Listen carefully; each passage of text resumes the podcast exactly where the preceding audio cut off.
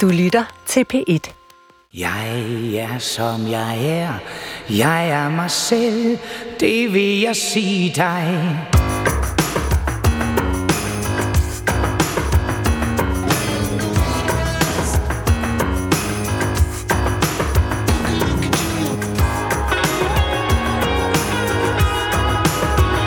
Hvornår har du sidst tænkt over, hvad, hvem og hvor du er? Altså din væren i verden på dine egne autonome præmisser. I samspil med de mennesker, der er i din verden. Altså upåvirket af for eksempel den digitale verdens algoritmer, de afhængighedsskabende smartphones med utallige apps, som ser og lytter med, også når du ikke lige tænker over det. Skoven af sociale tjenester, tech-giganter. Hvem råder over dig og din væren? Er du selv væredygtig?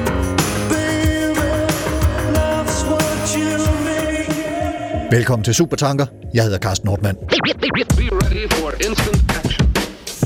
Prepared for anything and everything.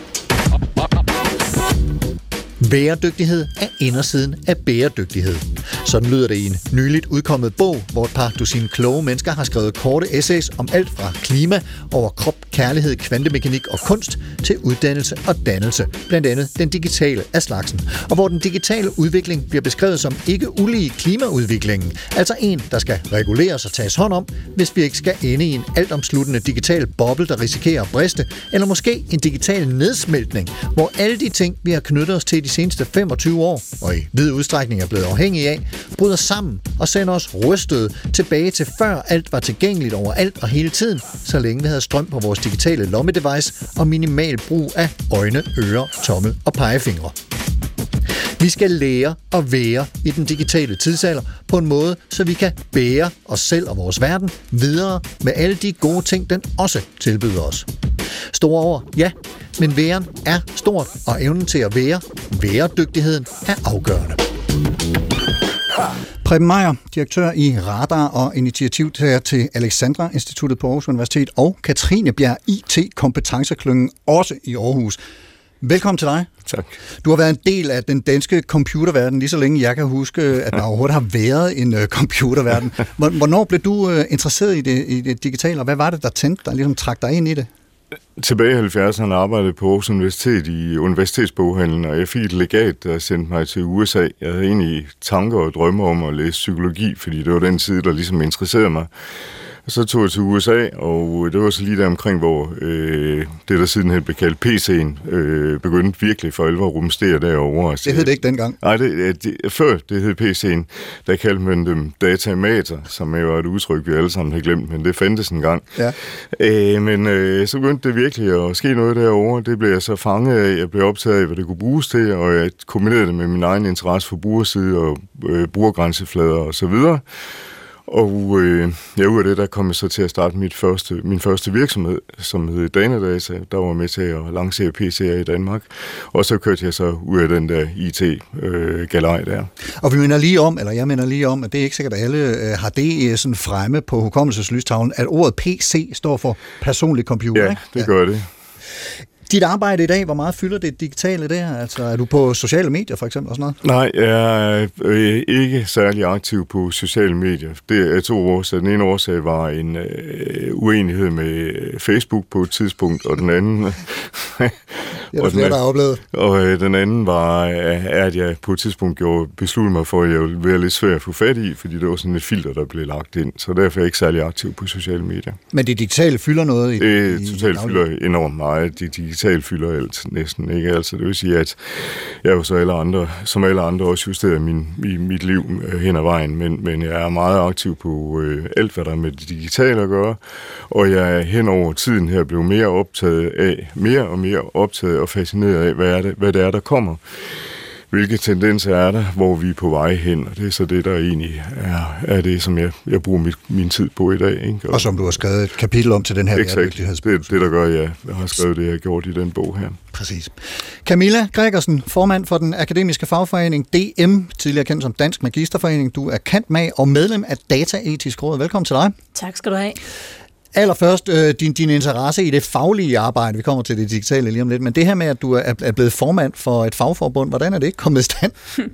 Jamen, altså, jeg har nok altid haft en interesse for arbejdsmarkedspolitik, men også interesse for det gode arbejdsliv.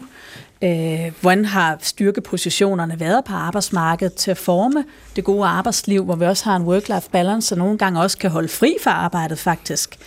Og så er jeg meget interesseret i uddannelsespolitik, hvordan øh, uddannelse egentlig udvikler samfundet, og hvad en veluddannet befolkning kan, og hvordan vi kan mindske de sociale skæld også gennem uddannelse, og om man kan det, hvordan ja. man så kan det, hvis man kan sige det sådan, ikke? Og så de sidste par år er jeg også begyndt at interessere mig mere for dataetik, som Preben også var inde på her. Og, og, og hvordan er det her med det digitale øh, kommet ind i dit arbejde? Hvor meget fylder det, både for dig selv og for dem, du repræsenterer? Jamen, jeg tror, det fylder faktisk for os alle sammen, fordi digitalisering griber ind i stort set alle samfundsfunktioner nu her. Øh, både i forhold til selvfølgelig det, øh, det almindelige danskere oplever med sociale medier, men jo også i forhold til, hvordan vi udvikler den hele den offentlige sektor, hvordan man egentlig får behandlet sin sag, og hvordan når vi går på arbejde, hvad vi benytter os af remedier. En gang så var det sådan, når man kiggede på et lager, så gik der en masse mennesker rundt. Det er robotter i dag. Mm. Altså der er rigtig mange funktioner, der bliver ændret, og det gælder også i det akademiske arbejdsliv, hvor der er utrolig mange, der arbejder med databehandling på mange planer. Så, så det skal man forholde sig til som forbund, hvordan ens med, eller medlemmer bliver håndteret ude i, i erhvervslivet? Man skal både forholde sig til det som forbund, og vi skal forholde os til det også som medborgere, vil ja. jeg sige. Og endelig, Bent Meyer Sørensen, professor i filosofi og organisation på CBS. Du har ikke skrevet i den her bog om bæredygtighed. Til gengæld har du skrevet en bog, der hedder Skærmens Magi i 2018.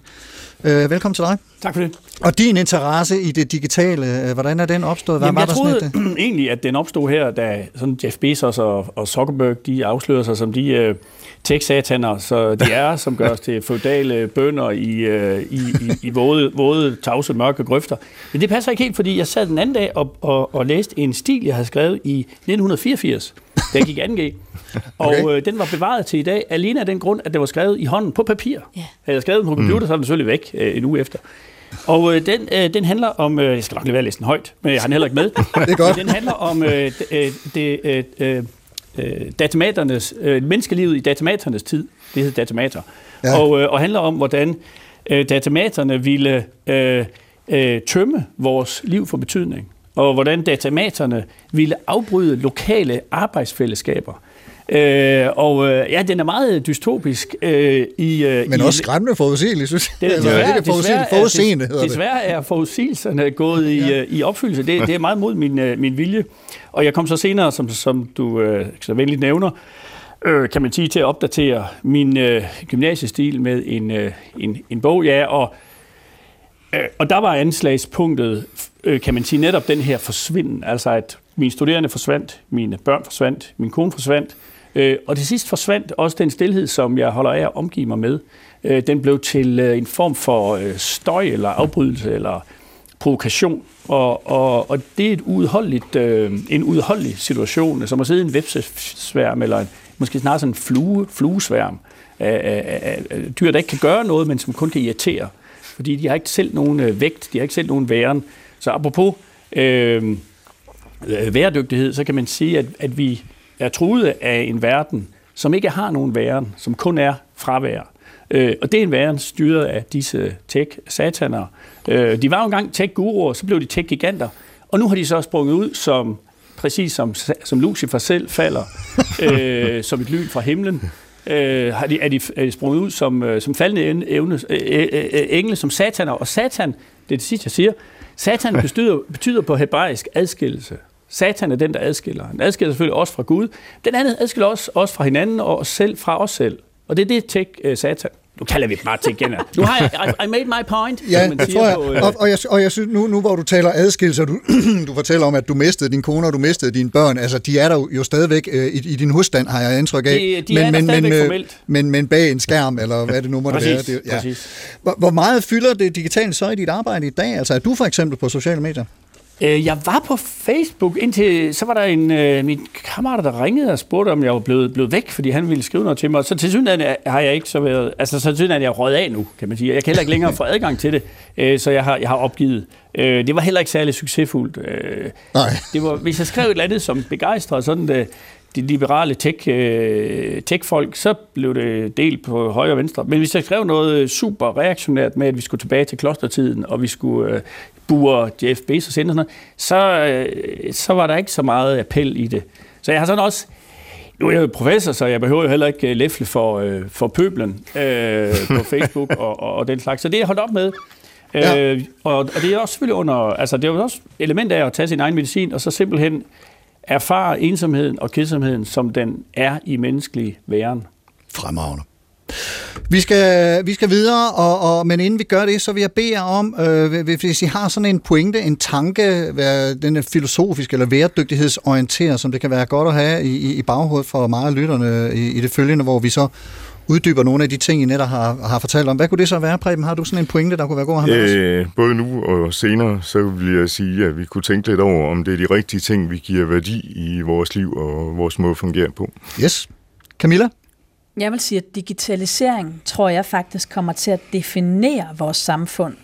Og derfor er vi nødt til at sætte nogle principper op, kollektivt og demokratisk for det, sådan så det faktisk er os, der står ved rorpinden. Og det mener jeg er helt ind i kernen af vores demokrati. Og, og ja, og det kommer vi jo så lidt mere ind på netop i forbindelse med den her digitale dannelse, som du har skrevet om. Bent, hvad, hvad kunne være din pointe, vi skal have med os? Jamen, øh, en god pointe er, det er så desværre ikke min, det er Martin Heidegger, den tyske filosof, øh, som sagde, at øh, med, øh, med teknologi, så var der jo folk, der var for, og der var folk, der var imod, og det var, det var begge to ret håbløse standpunkter, men de, de, var over, de, de overgås af den holdning, at være neutral. For det er den aller værste holdning, man kan have til, teologi, til, til, til, til teknologi, at man forestiller sig, at det er neutralt. At det er bare sådan en neutral dims, som ligesom man kan gøre noget med, eller igennem, eller ved hjælp af. Det er den værste filosofiske og eksistentielle måde, man kan forholde sig til teknologi på. Det er aldrig neutralt.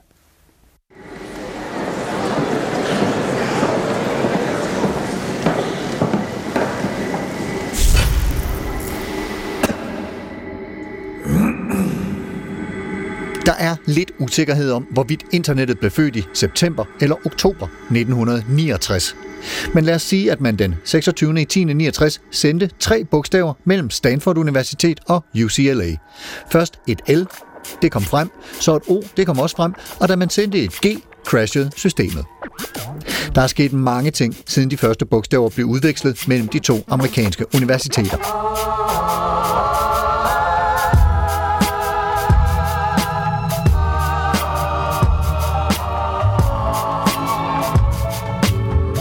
Nogle af de mest definerende nedslag i internethistorien, som også tegner den scene, vi ser i dag, er for eksempel Googles indtog som søgemaskine i 1998. Indtil da havde de største været Alta Vista, Northern Light og Yahoo. Men Google drønede ind med et helt enkelt interface og introducerede den såkaldte page ranking. Det vil sige, ambitionen var at vise det rigtige søgeresultat, baseret på brugerens øvrige søgevaner. Et tiltag, der startede smukt og endte knap så smukt, og i dag ses som profilering. Overvågning. I 1999 fik vi Napster, den store fildelingstjeneste, som satte ikke mindst musikindustrien på den anden ende, fordi de komprimerede MP3-filer pludselig var lidt for nemme at dele udenom industriens salgsapparater. Som nogen muligvis husker, fik Napster gruppen Metallica og ikke mindst den danske trommeslager Lars Ulrik op af stolen og hen på et advokatkontor, hvor de kunne få nogle sagsanlæg op at køre. Napster blev lukket ned i 2001, men princippet lever videre på tjenester som blandt andet Pirate Bay. I 2000 begyndte .com-boblen at vokse. Nettet var blevet attraktivt for den almindelige forbruger, og det fik en masse håbefulde forretningsfolk til at kaste sig over det. I den periode talte man om diverse internetforretningers burn rate, som handlede om, at den, der var først på markedet, vandt det. Prisen var ligegyldig, så længe man kom først, og det resulterede i et hav af dårlige forretningsmodeller, som brændte penge af langt hurtigere, end de kunne tjene dem. Der gik nærmest konkurrence i at være de hurtigste til at brænde penge af, i jagten på at være de første. Der blev lagt fiber ned i oceanerne og investeret i vildskab, og da det hele krakkede, da boblen brast, fordi det viste sig, at indtægter faktisk stadig spillede en rolle, krakkede nogle af telekomfirmaerne også. Så pludselig var der kabelkapacitet billigt til salg, og så var markedet åbent. Med konkurserne faldt kommunikationsprisen, og det banede vej for en bølge af outsourcing af IT-opgaver til blandt andet Indien. Og kæmpe tab af arbejdspladser i Vesten. Det gjorde også, at da branchen kom sig over boblen, havde man et solidt internet at ekspandere på.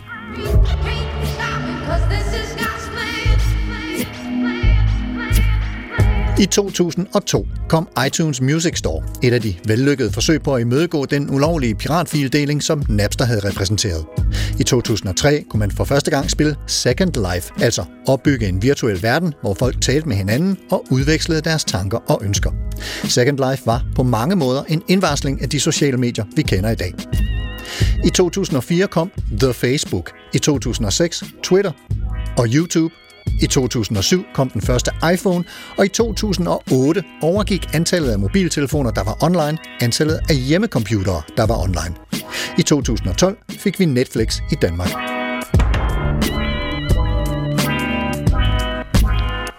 I 2013 i 2013 afslørede den CIA-tilknyttede Edward Snowden, hvordan den amerikanske efterretningstjeneste NSA overvågede og havde gjort det gennem et pænt stykke tid alle ikke nok med, at de overvågede Angela Merkels telefon, de havde også adgang til din og min telefon og vores internettrafik. Også omkring 13 hackede svenske Gottfried Svartholm, medstifter af Pirate Bay, det danske CSC, det vil sige registret over personnumre, kørekort og et hav af andre personlige informationer hos den danske stat. Det var i det hele taget i tierne, at internettet for alvor mistede sin uskyld. Ikke mindst står 2016 som året, hvor Donald Trump blev valgt som præsident i USA. Englænderne vedtog Brexit, og verden senere fik kendskab til Cambridge Analyticas manipulation af de to valg. I 2017 lagde cyberangrebet WannaCry op mod 200.000 Windows-computere i 150 lande ned og krævede løsesummer i bitcoin – Nordkorea blev beskyldt for at stå bag, ligesom Rusland blev beskyldt for angrebet med NotPetya, som blev udløst for at genere Ukraine, og som endte med at koste Mærsk mellem 2 og 300 millioner dollars. NotPetya vurderes alt i alt at have kostet 10 milliarder dollars.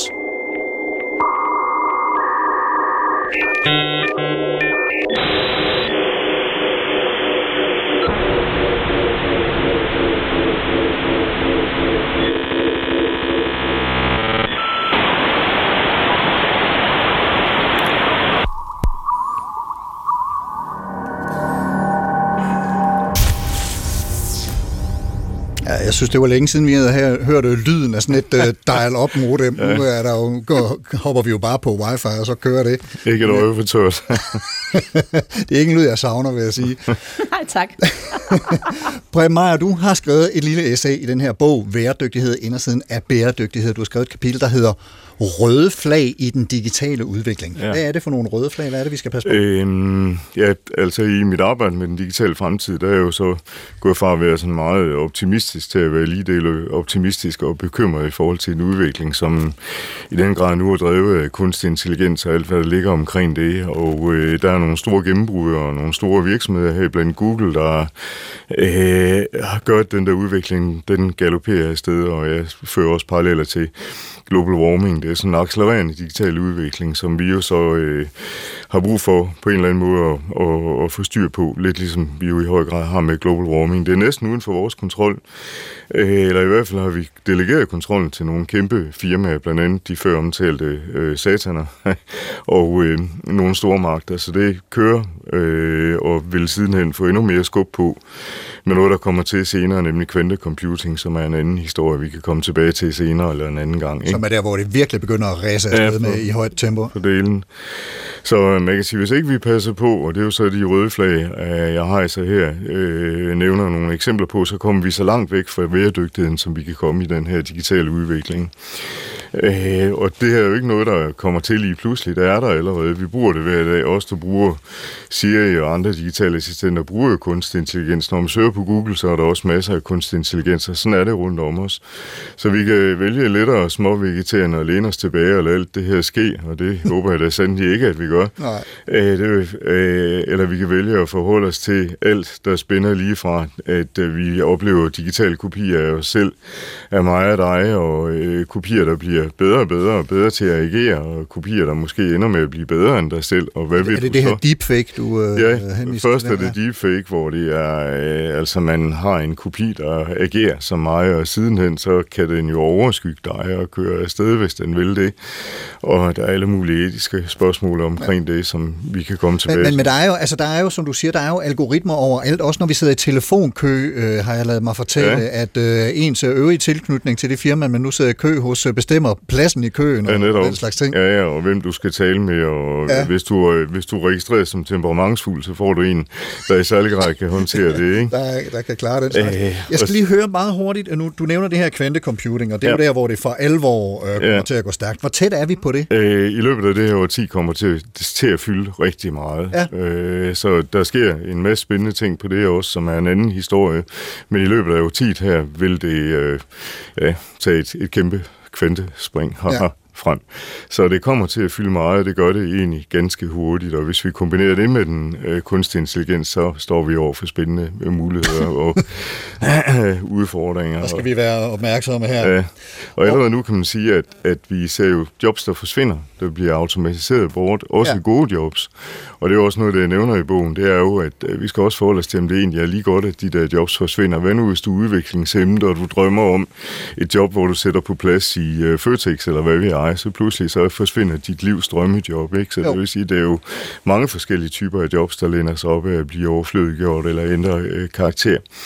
Og automatisering kan give os en tom og menneskefjendsk verden, ikke? Altså det vil sige, at hvem er der tilbage på plejehjemmet til at håndtere de ja. ældre mennesker?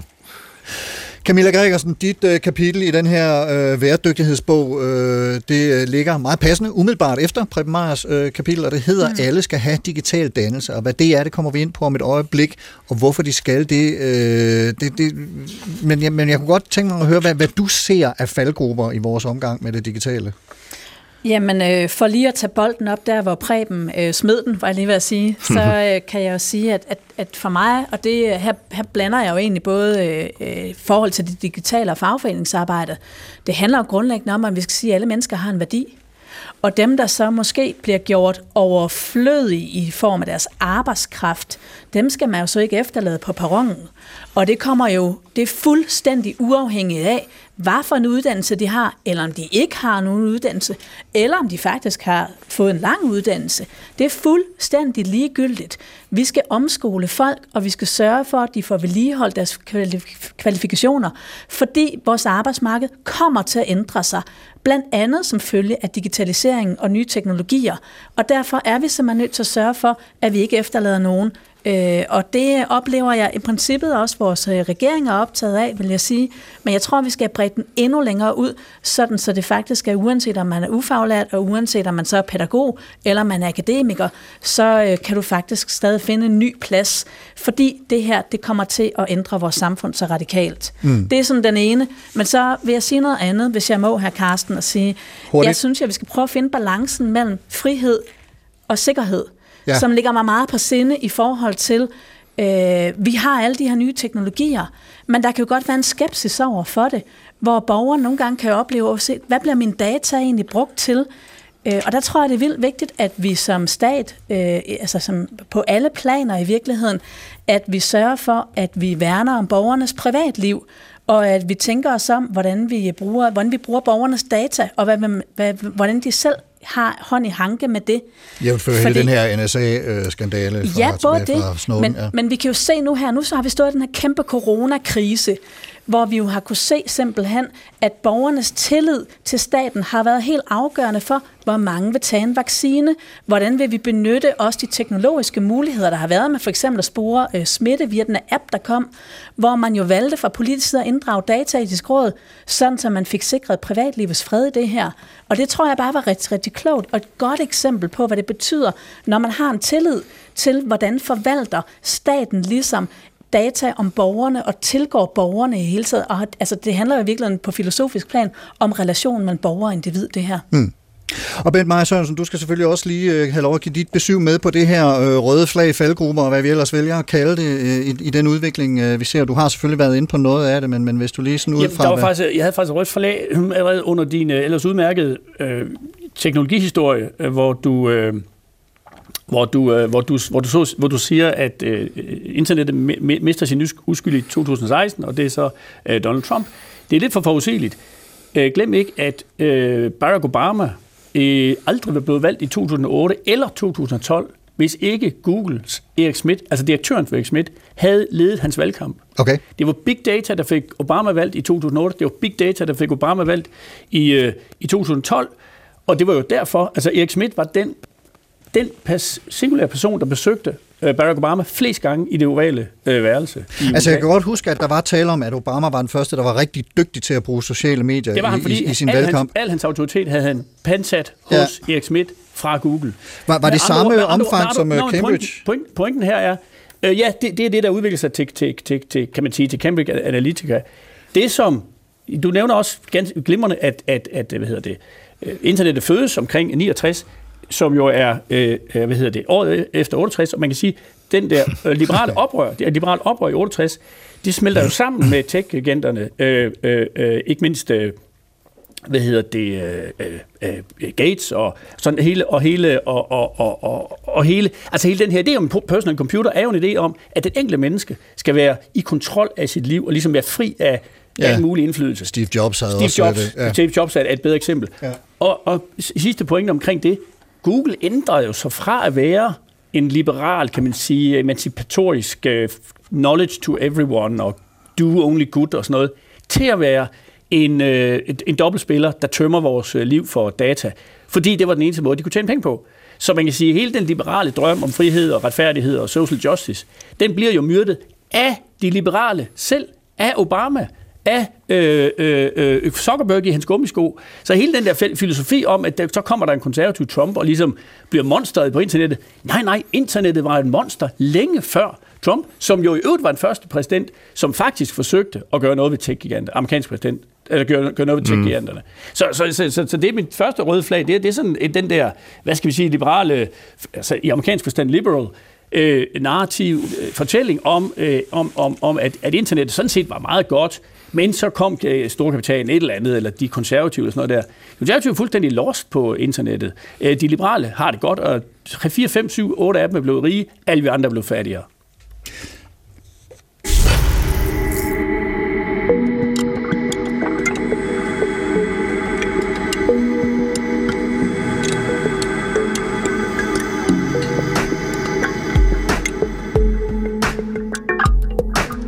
Det vil ikke undre, hvis der sidder nogen derude og tænker, bæredygtighed, hvad nu det? Endnu et begreb fra varmluftsindustrien, som vi skal til at rette ind efter. Og når man læser filosof, professor emeritus Hans Finks indledende kapitel i bogen af samme navn, åbner han da også med at fortælle, at han i første omgang vurderede det som lige lovligt smart.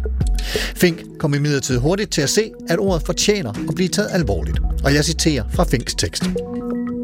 Ordet bæredygtighed er åbenlyst dannet ud fra bæredygtighed, og de to ord supplerer hinanden.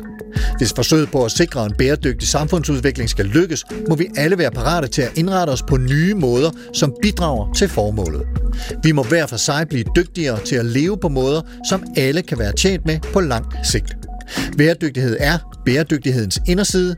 Uden bæredygtighed, ingen bæredygtighed og omvendt. Ikke enten eller, men både og, og der er ingen patentløsninger på nogen af delene. Citat slut. Finks udlægning af ordets betydninger tager udgangspunkt i de idealer, vi mennesker altid har sat op for os selv. Social livsduelighed i samfundet og verden. Som inkarneret filosof trækker han derfor blandt andet de gamle grækers fire store dyder frem. Visdom, mod, mådehold og retfærdighed, som er med til at danne et godt menneske i et godt samfund. Siden i den kristne middelalder blev der fået yderligere tre dyder til, nemlig tro, håb og kærlighed, og så var vi op på syv dyder, der kunne modsvare de syv dødssynder.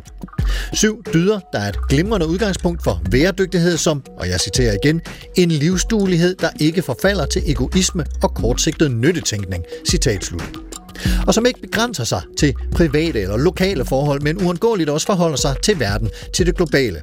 For vi har, citat, hver for sig ansvar for alt, hvad vi gør, så langt som vores viden og vores magt rækker. Og det gælder både virkningerne og bivirkningerne af vores handlinger.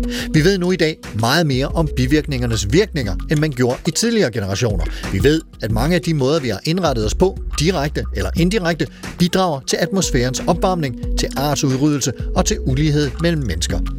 Vi har derfor nu ansvaret for at bruge den magt, som vi måtte have, til at mindske disse skader mest muligt. Vi skal gøre vores bedste, selvom den forskel, vi hver for sig kan gøre i det store billede, vil være meget, meget lille. Man skal ikke undervurdere eksemplets magt. Citat slut. Finks fokus for væredygtigheden retter sig naturligt, pardon the pun, mod naturen. Det er i naturen, skriver han, at vi er statsborgere og verdensborgere, og væredygtighed må derfor også være naturborgerdyd. Vi må indse, at vi selv er naturvæsener helt igennem og i enhver henseende. Alt, hvad vi gør, indgår uden videre i naturens store sammenhæng. Vi er aldrig udenfor eller på afstand af naturen. Naturen er ikke bare særlige mere eller mindre vildt voksende områder i vores omgivelser, som vi har misbrugt og nu skal til at beskytte. Naturen er det hele. Også os og alt vores. Den allernyeste kulturhistorie er uundgåeligt den allernyeste naturhistorie. Vi kan aldrig lægge naturen bag os. Selv efter den værst tænkelige miljøkatastrofe eller menneskehedens eller livets totale udryddelse, ville naturen gå videre. Ikke som om ingenting var sket, men som om netop det, der skete, var sket. Det betyder ikke et øjeblik, at det er hip som hap, hvad vi gør. Vi skal opføre os ordentligt og tage hensyn til menneskehedens livsmuligheder blandt alt det andet levende.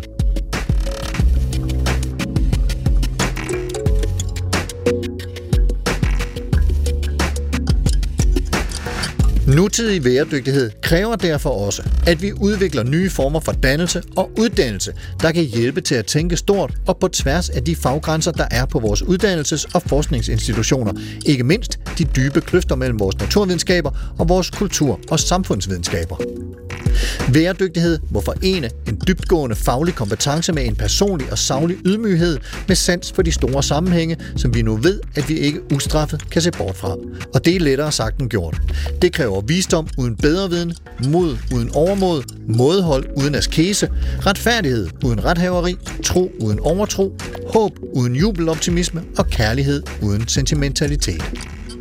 Det er store ord, men mindre kan ikke gøre det, og de må gerne stå som målsætning for alle verdens skoler. Citat slut, Hans Fink.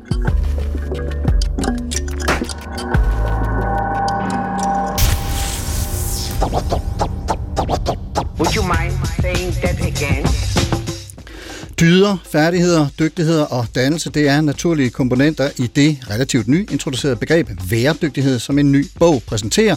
En bog med adskillige bud på væredygtighed, når det kommer til klima, krop, kærlighed, kvantemekanik, identitet, kunst, uddannelse, dannelse og flere andre. Og her på Supertankeren taler vi om den digitale verden, som i stedet prøver at lære at være i og prøver at beskrive og forme bæredygtigt. Bæredygtighed er, ifølge bogen, indersiden af bæredygtighed. Og for at være, skal vi, med Søren Kierkegaards ord, danne os. Vi skal vælge os. Og nu vil jeg egentlig have spurgt uh, Camilla Greersen om noget, men jeg kan se, at du, Bent Meyer Sørensen, sidder og gestikulerer. Det er det samme. Uh, Camilla vil sige, at vi sidder herovre i Københavns-delen og er, er på en måde med jer, uh, takket være uh, det fantastiske internet, ja. med jer i Aarhus. Men uh, mens vi snakker om kunstig intelligens og, og, og droner og, og, og, og, og dubletter, der overgår os, så er skærmen gået ud, så vi ikke kan se jer. Og jeg synes, det er glimrende, glimrende. Ej, på at rykke lidt med musen, så kommer vi, vi igen. med alting herover i København. Det er, det er det, vi er kendt for. Men vi, vi kommer ingen steder. det var fordi, fordi de teknologier, som vi har investeret så meget af vores øh, tro, håb og kærlighed i, de fungerer jo ikke. Altså det, det, det, er jo, det er jo det er fundamentalt, øh, øh, fundamentalt set lever de jo, de lever kun i en form for, kan man sige, fantasi, altså vi har en fantasi om dem, hvad de kunne gøre, hvis så fremt, men de er ikke engang i stand til at holde øjenkontakt imellem København og Aarhus. Det er jo skrækkeligt. Nu spørger jeg så dig, øh, Camilla, stiller dig et spørgsmål, og mens du svarer, så prøver jeg at få fat i nogle teknikere, der kan komme og hjælpe jer, sådan, så vi kan komme til at se hinanden igen. Du er, øh, som jeg har nævnt tidligere, formand for den akademiske fagforening DM og medlem af Dataetisk Råd, og dit kapitel i den her bog, som vi taler ud fra, hedder Alle skal have digital dannelse. Hvad er din definition af digital dannelse? Jamen, øh, der vil jeg sige, at det handler simpelthen om, at man får øh, mulighed for at forholde sig kritisk og reflekteret til, hvad det er for en samfundsudvikling, der er, en, der er i gang og bliver præget af de mange digitale systemer og tech-giganter. Øh, det handler både om, hvad du, bliver, øh, hvad du bliver mødt af algoritmemæssigt, men jo også af, hvordan vi det hele taget får dannet vores opinion. Øh, og det er jo der, hvor vi egentlig er inde og røre ved noget i demokratiet. Vi snakkede tidligere her omkring, hvordan politikere også nu bliver valgt, som følge af, hvordan algoritmer virker ind. Vi kan jo se, hvordan Rusland også har præget, øh, dengang Trump blev valgt. Det helt sikkert også via nogle algoritmer. Så det griber jo dybt, dybt ind i os alle sammen, hvad det egentlig er, vi bliver præsenteret for. Det kan være, at vi selv tænker, at vi danner vores holdninger helt frit. Det kan jeg altså sige, det gør vi ikke.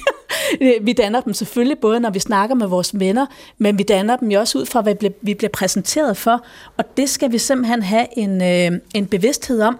Så derfor har vi jo sammen med øh, Dansk IT for nogle år siden stillet forslag om, at vi simpelthen skal have et nyt fag ind i folkeskolen, der hedder øh, at have det udbredt til obligatorisk niveau om øh, teknologiforståelse. Det er der øh, mange andre, der også siger, det er rigtig, rigtig dejligt nu, fordi vi er simpelthen nødt til at sikre os, at alle egentlig kommer med, og vi ikke får sådan en, en fremmedgørelse over for det. Og jeg tror egentlig også, det vil være en gevinst for mange af de unge mennesker. Vi så den der frygtelige Umbrella-sag for øh, nogle års tid siden, hvor øh, unge mennesker jo delte nogle nøgenbilleder og nogle sekvenser, hvor de lærte det på den lidt hårde måde i retssystemet. Det, ja, det var faktisk sige, ja. ikke så heldigt. Så man kan jo også sige, at man også kan øh, altså frigøre folk fra en del besvær i virkeligheden, hvis at de, ved at de simpelthen får en digital dannelse.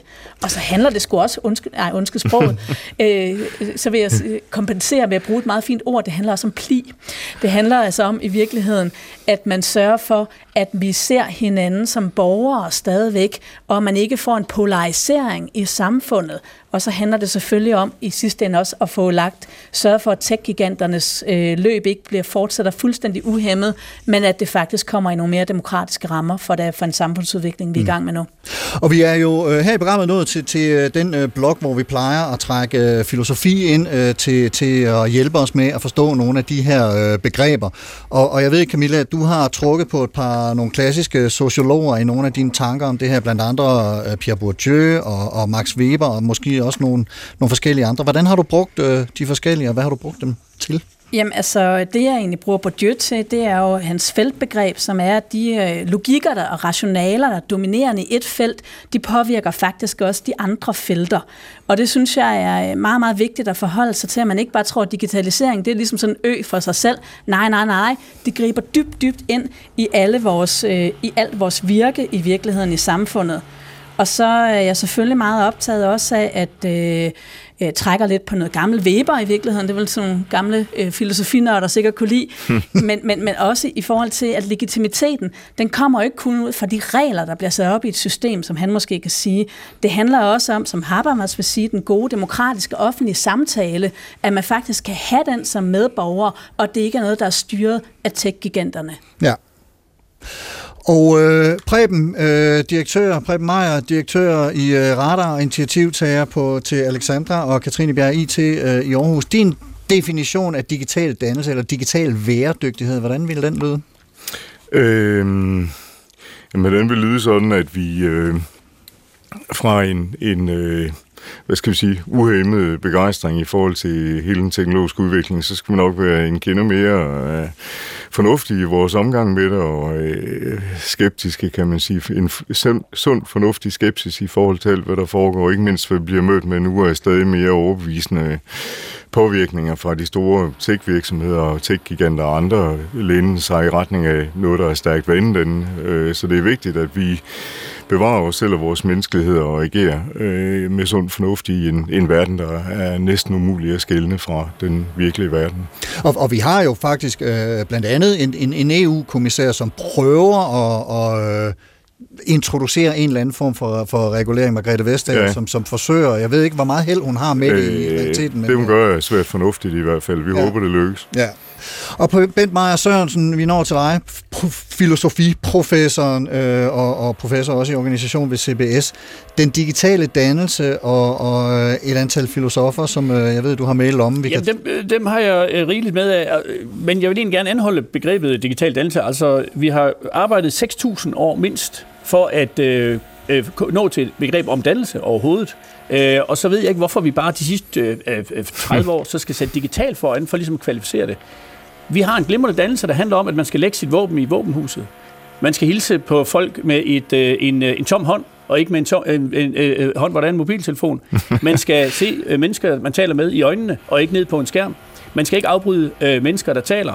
Øh, man skal ære sin far og sin mor.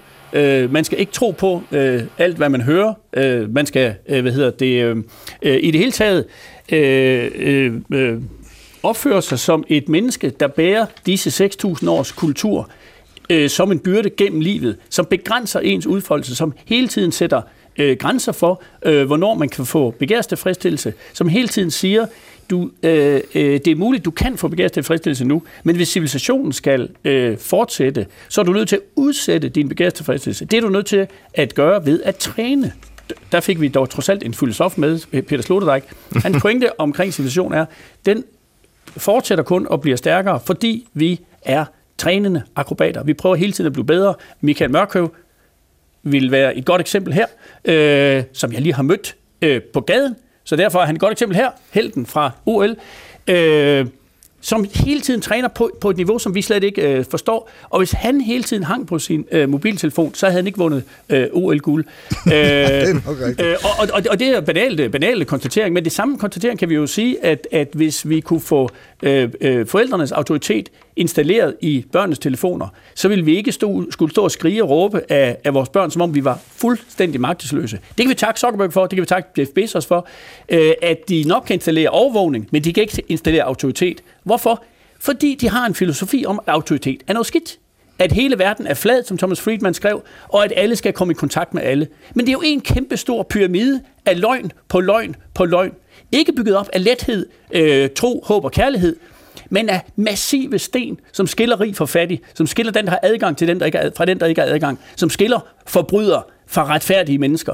Og nu forbryder jeg mig så lige mod et af dine udsagn og, og afbryder dig. Dels for at sige, at uh, lige før da du remsede op, der, der lød det jo, at fik det nærmest karakter af sådan de 10 bud, ære din far og din mor osv. Og det gør, siger jeg egentlig for at, at, at hente opmærksom på, at, at, at den her bog, uh, Væredygtighed, indersiden af bæredygtighed, faktisk har ni øh, væredygtighedsbud. Og jeg skal undlade at læse dem op her. Jeg kan fortælle, at jeg lægger dem på Facebook-siden efter udsendelsen.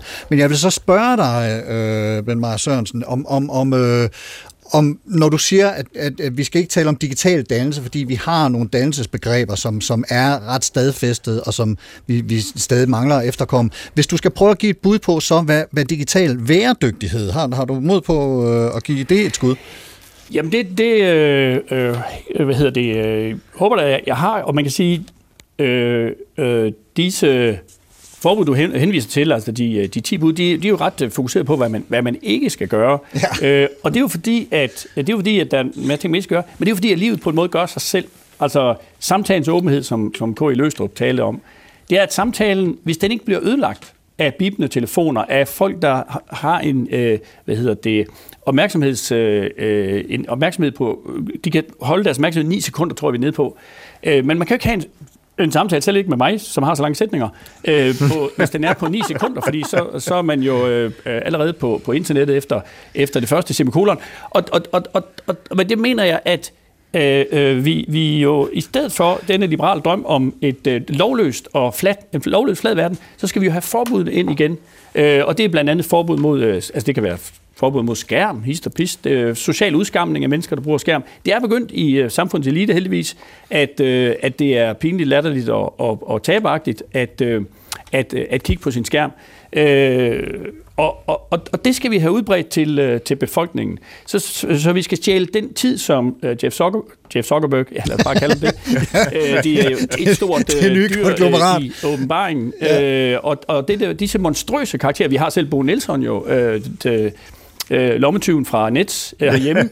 vi har masser af, af monstrøse karakterer, som øh, hævder, at de øh, leverer en ny øh, relationel moral. Altså en moral, hvor kan man sige, vi hele tiden forhandler moralen i forhold til hinanden. Det passer ikke.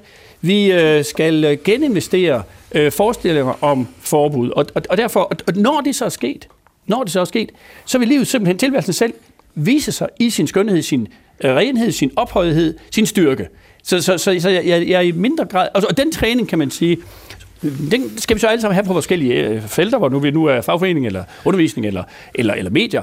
Øh, øh, øh, således at vi holder øh, vores aktiviteter, for eksempel, inden for øh, adskilte og begrænsede områder, således at vi ikke bare arbejder hele dagen, men også har fri, så vi ikke bare snakker med internettet hele dagen, vi også snakker med vores børn, osv.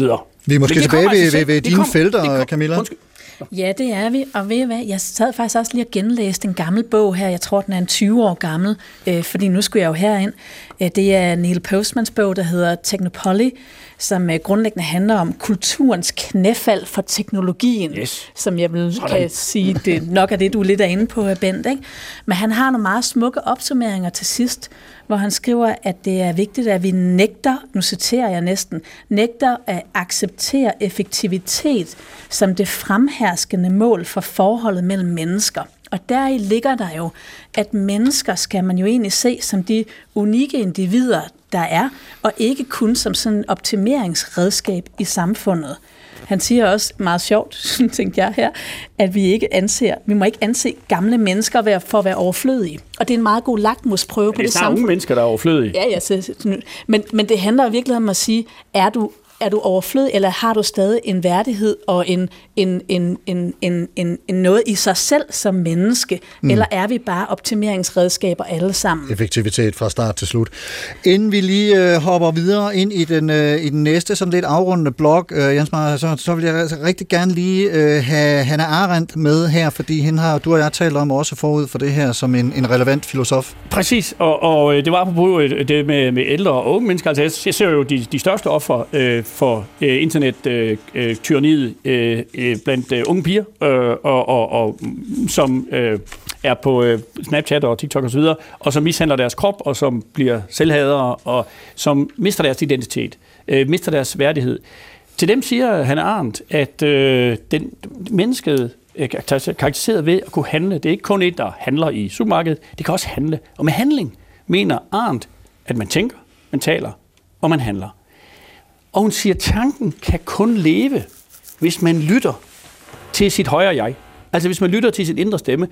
Det er nogen, der kalder Gud, nogen kalder det samvittighed, nogen kalder det overjeget. Men det er i hvert fald en autoritet, der er over en selv. Det ved man godt jo. Når man tiger stille, så er der et eller andet, der taler til en. Det er super irriterende, fordi den siger altid, hvad der er galt. Øh, og så, så, så tager, tager man en drink, og så går det bedre. Men, men, men der, siger, øh, der, kan man sige, der siger Arndt, at vi er nødt til at komme tilbage til det, geni, faktisk den kult, som øh, Carsten talte om, den romerske kult, øh, genikulten, hvor, hvor, hvor mænd altså og drenge øh, rørte sig i, skid, i skridtet, det var også genikulten. Det var en kult, øh, som galt øh, øh, det, det geniale, og så også det, som generationerne øh, hvad hedder det, hvad hedder det, øh, videre, videreføres øh, i. Og øh, sidste pointe, hvis der er en pointe, det er, at øh, den, denne genialitet kan vi kun komme til, hvis vi ikke bliver afbrudt kun komme til, hvis vi er tavse. Så kan vi kun høre os selv, når vi ikke siger noget, eller når Jeff Bezos ikke afbryder os.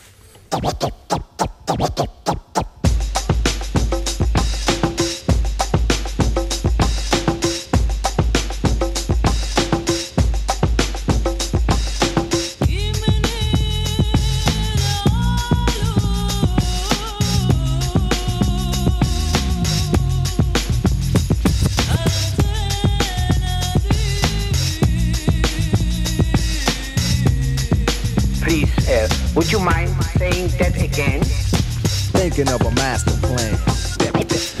Supertanker, Camilla Gregersen, Preben Meier og Bent Meier Sørensen og jeg selv, Carsten Ortmann, vi taler om væredygtighed, et begreb, der ligger snublende tæt op af bæredygtighed, og som der også i en ny bog er beskrevet som indersiden af netop bæredygtighed. Det vil sige vores evne til at være på en måde, der sætter os og vores omgivelser i stand til at bære os selv og verden på den bedste måde.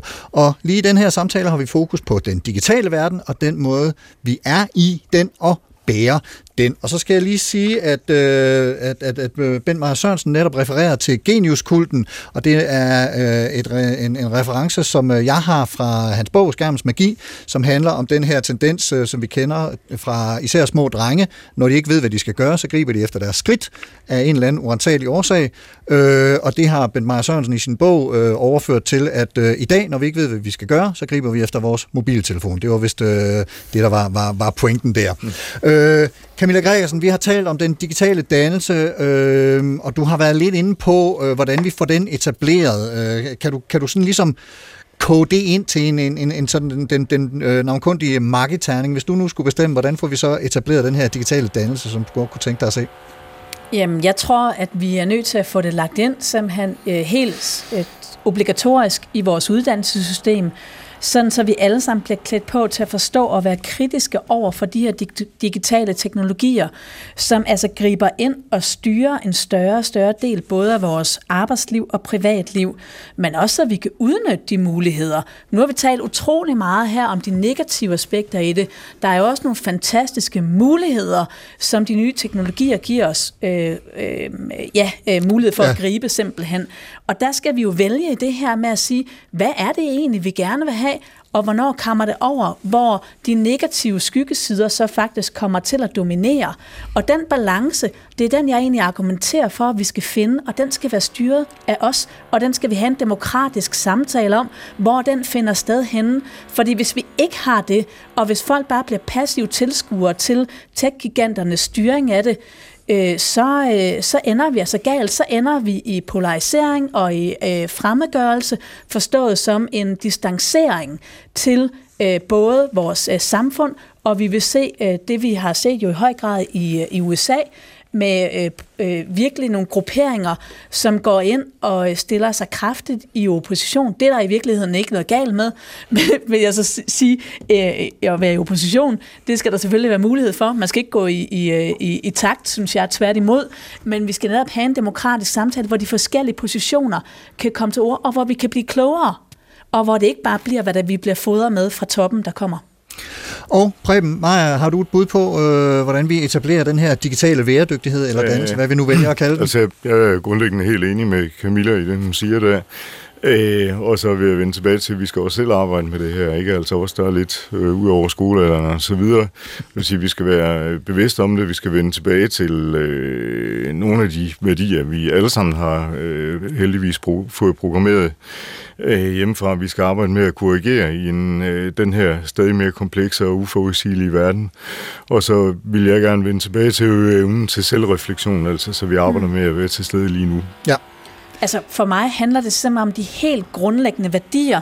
Det er menneskelighed, det er retssamfund, det er demokrati og ligeværd, og de skal ind som principper også i det digitale. Yes. yes. Bent, du skal også øh, have mulighed for at Kom med dit bud på, hvordan vi etablerer den digitale væredygtighed. Nu holder jeg op med at sige, kalde det dannelse over for dig. Fordi...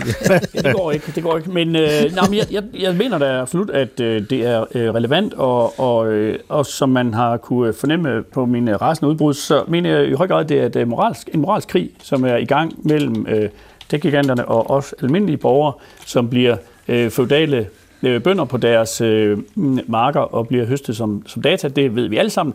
Men, øh, men, men man kan sige, både øh, individuelt og, og i fællesskab skal vi jo simpelthen finde tilbage til øh, de fundamentale øh, sociale former, som vi allerede har udviklet, og, og som allerede er, er tilgængelige for os, men som, øh, som er øh, ved at blive tabt for os. For eksempel, et eksempel er evnen til at udstå kedsomhed. Altså det, at vi kan være alene øh, eller sammen og kede os, uden at skamme os. Fordi man skammer sig over, at man keder sin kæreste, man skammer sig over, at man keder sine børn. Men det skal vi øh, kunne, det skal vi holde ud. Det viser, at vi er civiliserede. Meget kort, Camilla, du markerer. Det var ikke en markering, så sætter jeg den her i gang og siger, at det er Camilla, Preben, Bent og Supertanker, og vi er ved at være i land. Men hvad inden tro, skal vi lige have skudt et par anbefalinger afsted fra jer til, hvor lytterne kan gå hen, hvis de vil undersøge nogle af de her tanker nærmere. Og øh, Camilla, du har medbragt en anbefaling, som jeg fristes til at sige, det er ved at være en klassiker i Supertanker, når vi taler om et emne som det her, nemlig tv-serien Black Mirror. Hvad, hvad er det ved den, du gerne vil anbefale?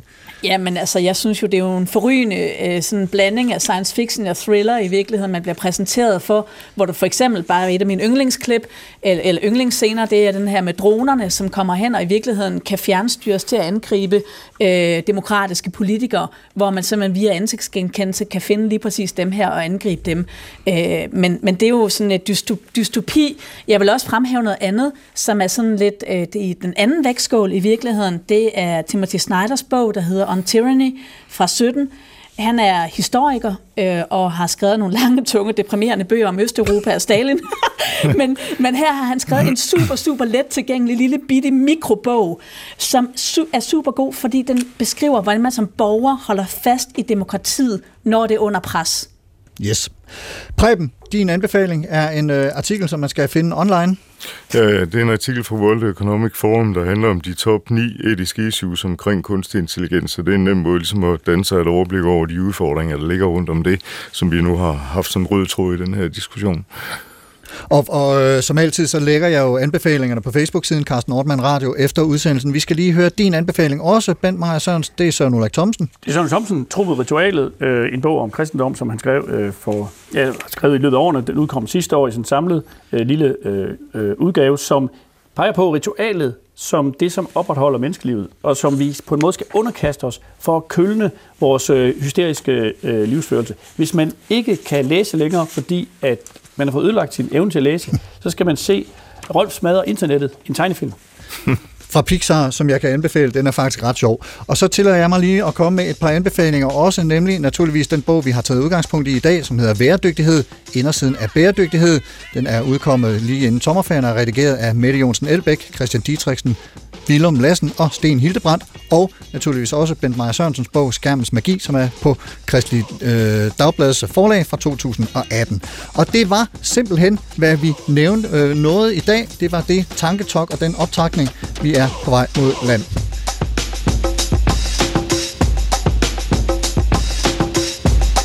Camilla Gregersen, formand for den akademiske fagforening DM, kant med og medlem af Dataetisk Råd. Mange tak, fordi du kom og var med til at udvide vores øh, forståelse af digital dannelse og væredygtighed. Selv tak. Og Preben Meier, direktør i Radar, initiativtager til Alexandra Instituttet på Aarhus Universitet, og Katrine Bjerg IT, også i Aarhus. Tusind tak til dig Fornøjelse. for at være med. Og Bent Meier Sørensen, professor i filosofi og organisation ved CBS. Tusind tak også til dig for din medvirken. Velkommen. Og som altid naturligvis mange tak til dig, kære lyttere, for at lytte med. Hvis du kan lide det, du hører, så del det med dine venner, hvorvidt de er online eller IRL, dannet eller ej. Programmet i dag var tilrettelagt af mig. Jeg hedder Carsten Nordmann. Ha' en rigtig god uge og på genhør.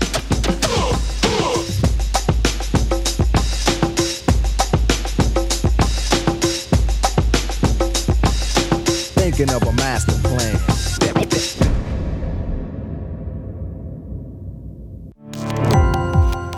Gå på opdagelse i alle DR's podcast og radioprogrammer. I appen DR Lyd.